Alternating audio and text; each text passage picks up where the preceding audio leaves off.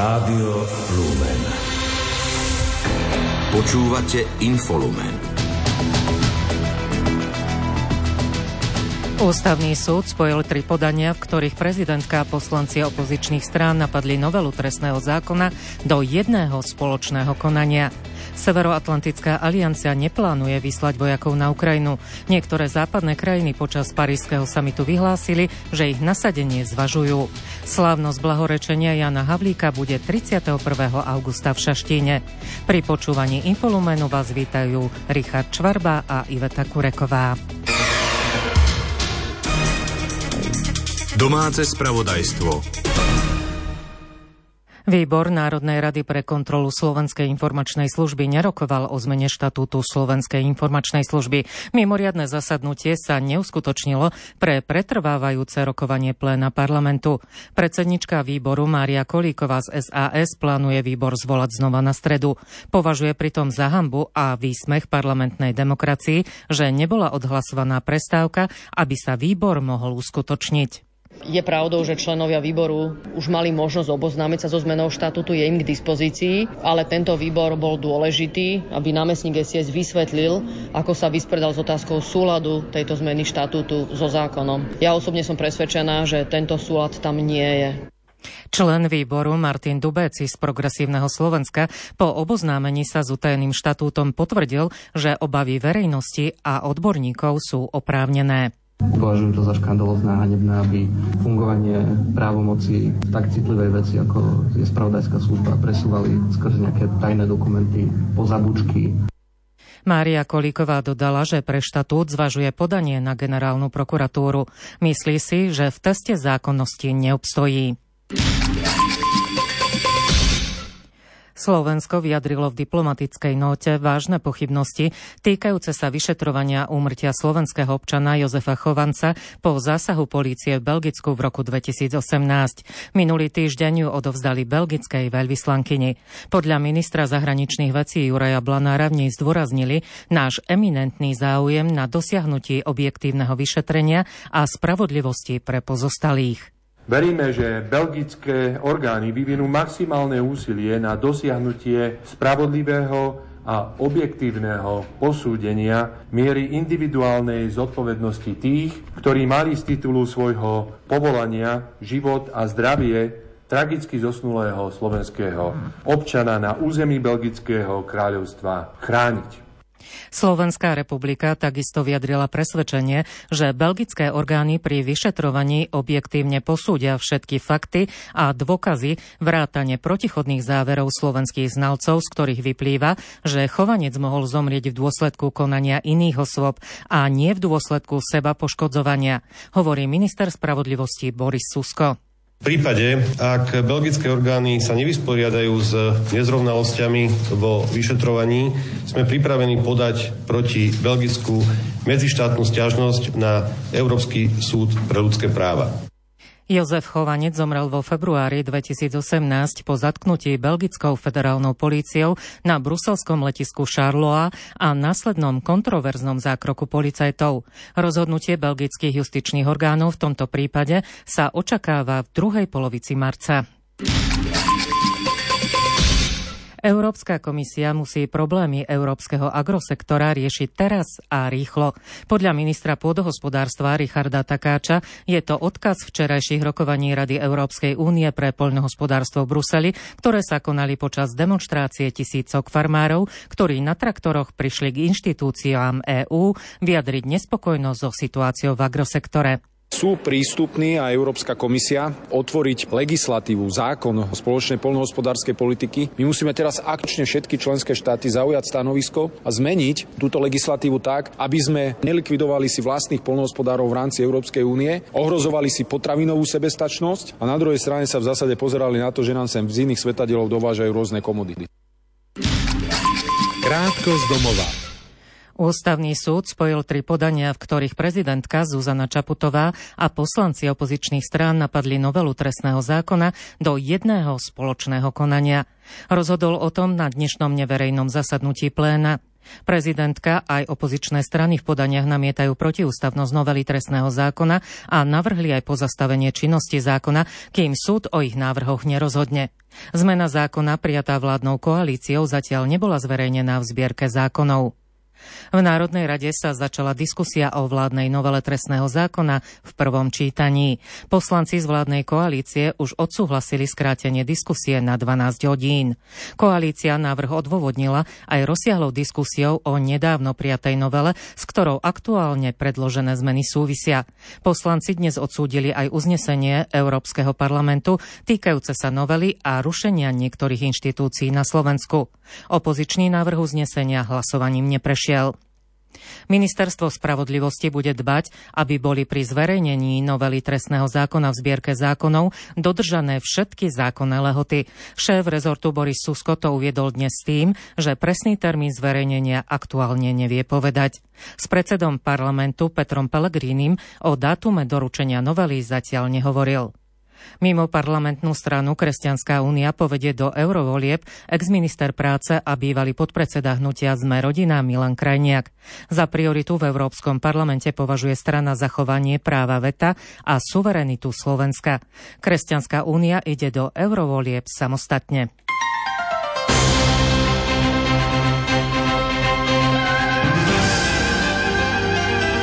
Cirkvi.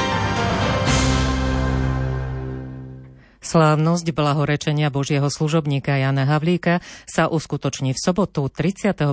augusta 2024 v Šaštíne. Zástupcom svätého otca Františka na slávnosti bude prefekt dikastéria pre kauzy svetých kardinál Marcello Semerano. Vatikánsky štátny sekretariát o tom informoval bratislavského arcibiskupa metropolitu Stanislava Zvolenského. Ďalšie podrobnosti prinesieme v zajtrajšom informumene. Košiciach bola včera večer tretia predpremiéra filmu Brat Štefan. V pastoračnom centre pri kostole Svetej rodiny bol aj predseda konferencie biskupov Slovenska a košický arcibiskup Bernard Bober. Ten informoval, že rehoľa minoritov včera oficiálne požiadala o otvorenie procesu beatifikácie brata Štefana, mladého minorita minorického novica, ktorý si vybral radšej smrť ako zradu svojej viery a opustenie reholnej komunity. Ďalšie informácie pripája Martin Ďurčo. Rehoľa minoritov ako iniciátor beatifikácie Štefana Iglódyho priniesla na arcibiskupský úrad do Košíc oficiálnu žiadosť o otvorenie procesu. Rehoľa túto žiadosť adresovala košickému arcibiskupovi, pretože Boží služobník zomrel v tejto diecéze. Hovorí minorita Jozef Súkeník.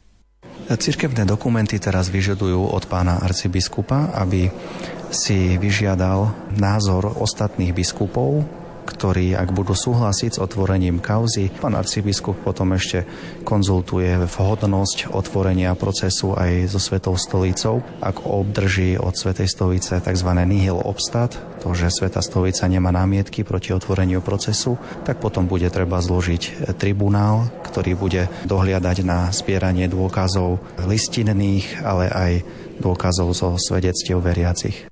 O mučenickej smrti Štefana Eglódyho a jeho povesti svetosti sa hovorilo už krátko po jeho smrti. V časoch reformácie a stavovských povstaní však v Uhorsku nebola situácia vhodná na začatie procesu. Hovorí košický arcibiskup Bernard Bober. My ho pokladáme za svetka tejto doby a svetka tých reformačných snách, ako si urobiť církev inú, ako, ako predtým bola. A nie preto, aby sme teraz hľadali zádrhele pri zjednocovaní kresťanskej cirkvi, ale práve naopak, že je treba takéto svedectvo vytiahnuť, ako sme vytiahli aj svedectvo našich troch košických mučeníkov, ktorí v Košiciach zomreli. On zomrel v rade, v kláštore, tam boli minority, no a my sme začali práve takýto proces na podnet rehole minoritov. Takže dnes mi dali takú žiadosť a libelo spojené so životopisom a so žiadosťou, aby sme začali proces beatifikácie. V Košiciach vo farnosti Svetej rodiny sa včera konala aj predpremiéra filmu Brat Štefan. Ide o dokument venovaný Štefanovi Iglódimu. Kolegium Antona Neuwirta v Ivanke pri Dunaji oslávilo počas víkendu svoje 15. narodeniny. Okrem oslavy však v rámci podujatia s názvom Veľký deň spustilo aj zbierku na kampus pre študentov. Nahrával Patrik Liška. Kolegium Antona Neuwirta založil v roku 2009 v Ivanke pri Dunaji jeho súčasný rektor Martin Luterán. Pôvodne vzniklo ako rozvojový program pre vysokoškolských študentov. Pokračuje manažérka pre marketing a komunikáciu Tamara Rusnáková. Postupné roky sa vlastne rozvinulo na rôzne ďalšie vzdelávacie aktivity. To znamená, že okrem tohto vysokoškolského programu, ktorý je vlastne študijno-formačný program pre ľudí vo veku od 18 do 26 rokov, Máme aj rozvojový program pre stredné a základné školy Akadémie veľkých diel, ktorý vlastne funguje na celom Slovensku v spolupráci s učiteľmi. Takisto máme základnú školu Citadela, máme dokonca ešte aj e-learningovú platformu pre dospelých pracujúcich ľudí, ktorí majú záujem o štúdium v oblasti filozofie, teológie alebo umenia. Súčasťou programu oslav 15. narodenín bolo predstavenie novej knihy Stretnutie absolventských komunít či Svetá Omša. Na večernej recepcii odhalilo kolégium plány na výstavbu kampusu pre študentov. Pokračuje rektor Martin Luterán. Tak naša túžba je, je postaviť domov lepšiemu vzdelávaniu, je postaviť domov kolégiu a jeho vzdelávacím programom.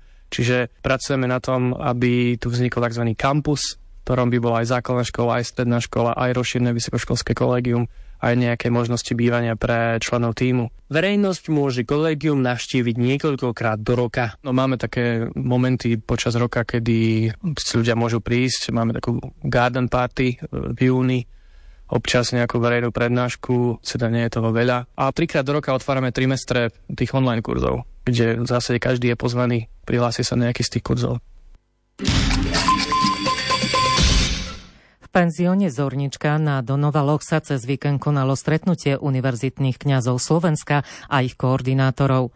Formačný i neformálny program im umožnil stretnúť sa, uvažovať o službe v UPC i povzbudiť sa navzájom. Tajomník Rady pre mládež KBS Matúš Reiner informoval aj o pripravovaných celoslovenských mládežníckých projektoch a pripravovanom jubileu mladých budúci rok v lete 2025 v Ríme. Na stretnutí sa zúčastnil aj predseda Rady pre mládež a Univerzity KBS Tomáš Galis, ktorý celebroval aj Svetú Omšu. Inštitút INECO včera zverejnil rebríček hodnotenia základných a stredných škôl v rámci celého Slovenska. Košice obhájili prvenstvo rovnako ako v minulom roku. Základná škola svätých Cyrila a Metoda, sídliaca na Bernolákovej 18 v Košickej meskej časti Západ, zriadená Košickou arcidiecézou, potvrdila, že vlanejšie umiestnenie nebola náhoda a opäť skončila ako najlepšia. Podľa riaditeľky Terezie Hrebeňarovej je obhajoba naozaj dobrou správou, ktorá len počiarkuje spoločné snaženie všetkých zainteresovaných. Tá cesta, ktorú sme nastavili, to iba teraz sa potvrdzuje, že v tej kontinuite pokračujeme ďalej. Veľmi by som chcela touto cestou poďakovať eh, za svoju prácu no, od zriadovateľa, že nás nechá plniť alebo robiť eh, to, čo my uznáme za vhodné a potom celému učiteľskému zboru, že sa rozdávajú v škole nechávajú tam nie kúsok svojho srdca, ale celé svoje srdce. K gratulácii úspešnej škole sa za zriadovateľa pripojili aj košickí biskupy. Arcibiskup Bernard Bober vyzdvihol náročné začiatky, ktoré táto konkrétna škola v časoch vzniku prežila a ukázala sa života schopná. Od začiatku sme povedali, že chceme také školy, aby boli príkladné. Znovu môžem povedať, že na východe čo si je a hlavne kvalita tu je a chceli by sme sa pochopiť po tomto príklade aj iné školy tak viesť, aby zohrávali naozaj ten zápas o dobrú školu, aby sme tým deťom naozaj vytvorili dobré podmienky teraz pre, pri vyučovaní a takisto aj do budúcnosti. Pomocný biskup Marek Forgáč vysoko hodnotí najmä dlhodobý trend kvality, ktorý ocenená základná škola ukazuje a ktorý ktorý sa premieta do výsledkov. Ja by som k tomuto blahoželaniu pridal to, nech teda ten duch školy je zachovaný naďalej, že je to naša katolická škola, že okrem toho, že sa tam vzdelávajú naši žiaci, ale že je to aj o formácii našich žiakov, tak nech popri tom vyučovaní, nech je tam stále ten rozmer našej viery a výchovy vo viere. Inštitút INECO pri vyhodnocovaní základných a stredných škôl berie do úvahy výsledky celonárodných testov, písomných maturít i vybraných súťaží. Správy zo sveta.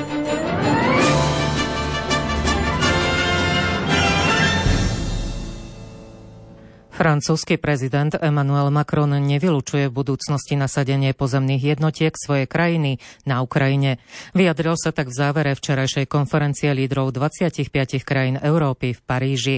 Kremľ už reagoval, že to povedie k priamému konfliktu s Ruskou federáciou a k eskalácii situácie. Informuje Julia Kavecká.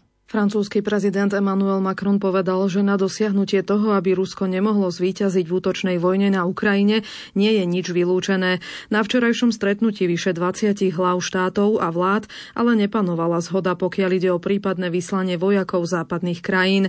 Macron ale doplnil, že v dynamike vývoja v budúcnosti nemožno nič vylúčiť. Každá krajina o tom podľa neho môže rozhodnúť samostatne a zvrchovane. Odmietol spresniť, ktoré krajiny zvažujú vyslanie vojakov. Zdôraznil, že v tejto veci uprednostňuje zachovanie strategickej nejednoznačnosti. Hovorca Kremľa Dmitry Peskov varoval, že vyslanie vojakov aliancie NATO na územie Ukrajiny povedie k priamému konfliktu s Ruskou federáciou a k eskalácii situácie. Podľa neho si dané členské štáty NATO musia zvážiť, či to zodpovedá ich záujmom a záujmom ich občanov. Dodal povedal, že už samotná diskusia o možnosti vyslania určitých kontingentov NATO na Ukrajinu je veľmi dôležitým novým prvkom. Generálny tajomník NATO Jens Stoltenberg ale vyhlásil, že aliancia nemá v pláne vyslať svojich vojakov bojovať na Ukrajinu. Podľa včerajšej dohody v Paríži ale vznikne nová koalícia štátov, ktoré budú Ukrajine dodávať rakety a muníciu so stredným a dlhým dosahom. Česká republika prezentovala iniciatívu na nákup delostreleckej munície pre Ukrajinu z tretích krajín, o ktorej už hovoril aj český prezident Petr Pavel na Mnichovskej bezpečnostnej konferencii. Podľa premiéra Petra Fialu by sa k nej mohlo pripojiť až 15 krajín. Denník Financial Times s odvolaním sa na nemenované zdroje napísal, že nákup by mal stáť 1,5 miliardy dolárov. Slovenský premiér Robert Fico na stretnutí v Paríži potvrdil postoj jeho vlády, že nikdy nebude súhlasiť s vyslaním slovenských vojakov do vojny na Ukrajine. Atmosféra na samite v Paríži bola podľa neho úplne vojnová. Keďže išlo o stretnutie, na ktorom neboli médiá a malo ísť o diskrétne stretnutie, nemôžem preto komentovať e, príspevky jednotlivých premiérov alebo prezidentov. Ale môžem komentovať atmosféru, ktorá bola na tomto stretnutí. Tá atmosféra bola úplne vojnová. Čiže za každú cenu podporovať vojnu, za každú cenu robiť všetko preto, aby tá vojna pokračovala a som bol veľmi prekvapený, že nepadlo ani jedno jediné slovo o nejakom mierovom pláne alebo nejakej mierovej iniciatíve. Slovensko zároveň podľa Roberta Fica trvá na svojom postoji, že vojenský Ukrajinu podporovať nebude. Naša vláda je mierovorientovaná, naša vláda odmieta pokračovanie vojny, nebudeme posielať zbranie na Ukrajinu, orientujeme sa len na civilné projekty. A čo je najpodstatnejšie, je zhoda vo vládnej koalícii, že nikdy nebudeme súhlasiť s tým, aby slovenský vojak išiel na Ukrajinu do tejto vojny. Premiéry krajín Vyšehradskej štvorky sa dnes stretli na samite v Prahe. Napriek niektorým rozdielným názorom sa podľa českého premiéra Petra Fialu zhodli na dvoch veciach. První je, že ruská agrese je hrubým porušením mezinárodního práva a že tento postoj sdílejí všechny čtyři naše země. Ta druhá věc, ve které se zhodujeme, je, že Ukrajina potřebuje pomoc, že je potřeba pomáhat Ukrajině, že se do této pomoci zapojí a mají nadále zapojovat i naše čtyři země. Rozdiel je podľa premiéra Fialu len vo forme pomoci. Dnes sa podľa neho dokázali zhodnúť aj na spolupráci v poľnohospodárstve, energetike a tiež boji s nelegálnou migráciou.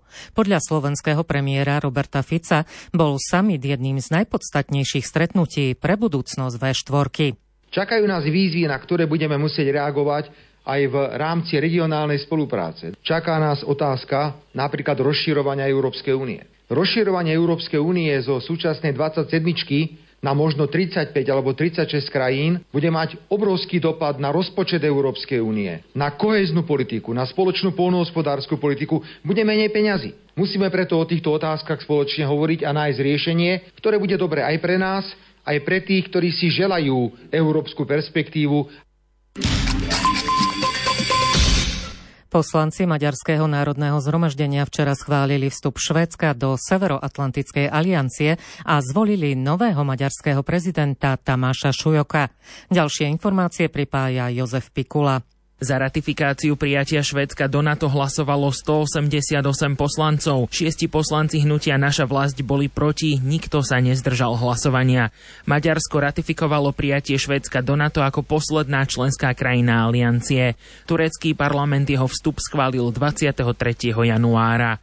Poslanci maďarského vládneho bloku Fides KDMP odkladali toto rozhodnutie už vyše pol druhá roka. Akým za vstup Švédska do Severoatlantickej aliancie bolo maďarské národné zhromaždenie napokon takmer jednotné, pred voľbou prezidenta opustili rokovaciu sálu poslanci demokratickej koalície Jobiku, Momentumu, Maďarskej socialistickej strany a Parbezédu. Spoločný prezidentský kandidát Fidesu a KDMP Tamáš Sujok bol zvolený 134 hlasmi poslancov, piati poslanci hlasovali proti. Vo svojom prvom povolebnom prejave vyhlásil, že korene európskych hodnôt sú v národných ústavách, preto nemôže existovať jednotný európsky politický politický národ, ale iba politika samostatných národov. Sujok úrad prevezme 5. marca. Prezidentka Katalín Nováková odstúpila 10. februára v súvislosti s kauzou amnestie pre Endreho K., odsúdeného za utajovanie sexuálneho zneužívania v detskom domove v Bičke. Krátko zo sveta. Poslanci Európskeho parlamentu dnes schválili dlhodobé financovanie pre Ukrajinu, platformu strategické technológie pre Európu a tiež s tým súvisiace zásadné zmeny vo viacročnom rozpočte EÚ. Revízia viacročného finančného rámca zahrania aj nástroj pre Ukrajinu v hodnote 50 miliard eur a cieľom platformy strategických technológií je zvýšiť strategickú nezávislosť EÚ a podporiť inovácie. Ruský prezident Vladimír Putin v noci na dnes prisľúbil zvýšenie mobility a útočného potenciálu špeciálnych jednotiek svojej krajiny. Označil to za kľúčovú prioritu na posilnenie ruskej armády v gratulačnom videu zverejnenom pred ňom síl špeciálnych operácií, ktoré si Rusko pripomína 27. februára. Izrael by bol ochotný zastaviť vojenské operácie v pásme Gazy počas nadchádzajúceho moslimského pôstneho mesiaca Ramadán, ak sa dosiahne dohoda o prepustení časti rukojemníkov zadržiavaných tamojšími militantmi. Uviedol to americký prezident Joe Biden. Izrael zatiaľ na vyjadrenie nereagoval. Vyjednávači USA, Egypta a Kataru pracujú na rámcovej dohode, na základe ktorej by sa mali zastaviť boje na 6 týždňov. Americká armáda vykonala ďalší úder na ciele v oblastiach Jemenu ovládaných Husiami. Centrálne velenie armády USA uviedlo, že zničili tri bezposádkové plavidlá a dve mobilné protilodné strely, ktoré boli pripravené na odpálenie smerom na Červené more. Zasiahli tiež útočný dron. Tieto opatrenia sa podľa velenia americkej armády prijímajú s cieľom chrániť slobodu plavby a zvýšiť bezpečnosť medzinárodných vôd pre námorné sily USA a obchodné plavidlá.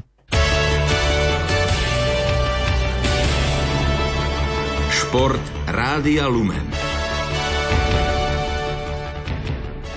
Slovenský futbalový klub FC Vion Zlaté Moravce v Ráble angažoval na trenerský post Dušana Uhrina mladšieho, s ktorým podpísal zmluvu do konca prebiehajúcej sezóny. 56-ročný český kormidelník prebral tým po odvolanom Michalovi Hypovi, ktorý skončil už po šiestich ligových zápasoch. Jeho asistentmi budú Tomáš Ďubek, Milan Ivanka a Martin Matlák. Slovenské futbalové reprezentantky do 19 rokov uspeli aj v druhom prípravnom stretnutí v Manavgate s tureckými rovesníčkami. Dnes víťazili nad domácim družstvom 2-0. Góly strelili Michaela Martišková a Darina Hrúzíková. V prvom prípravnom dueli vyhrali 1-0.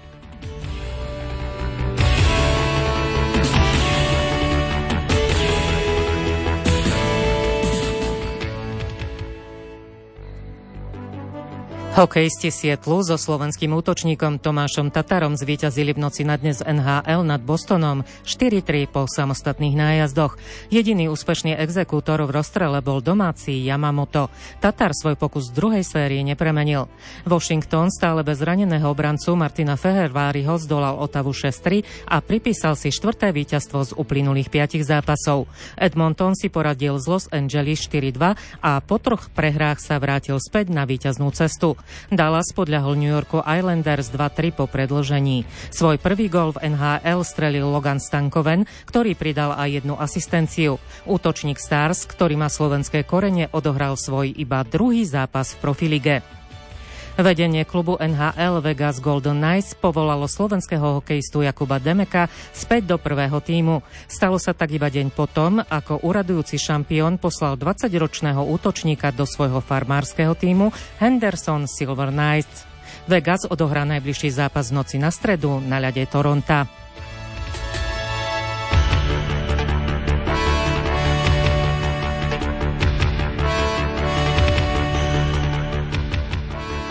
Zdravotný stav Petri Vlhovej sa po páde na pretekoch v Jasnej priebežne zlepšuje.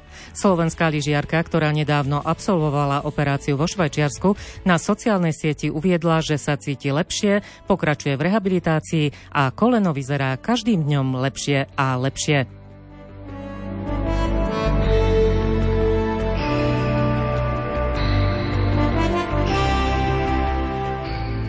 Slovenskí biatlonisti Martin Maťko a Michal Adamov sa umiestnili v najlepšej 20 dnešného šprintu juniorov na 7,5 km na mládežnických majstrovstvách sveta v estonskom OTP. Maťko obsadil 19. miesto s mankom viac ako 2 minúty na víťazného Nóra Kalkenberga. Adamov bol 20. Spomedzi slovenských reprezentantiek v šprinte kadetiek na 6 km sa najlepšie umiestnila Tamara Molentová.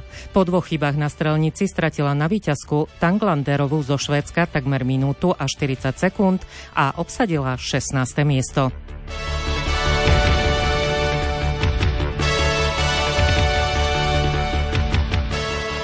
Slovenský tenista Alex Molčan neúspel v prvom kole dvojhry na Antukovom turnaji ATP v čilskom Santiagu. V pozícii kvalifikanta prehral s Angenčíňšanom Koriom 1-6 a 6-7. V druhom sete nevyužil náskok 3-1. Do druhého kola dvojhry postúpil v Santiagu aj španielský tenista Martinez, ktorý zdolal Taliana Pasara 6-4 a 6-1.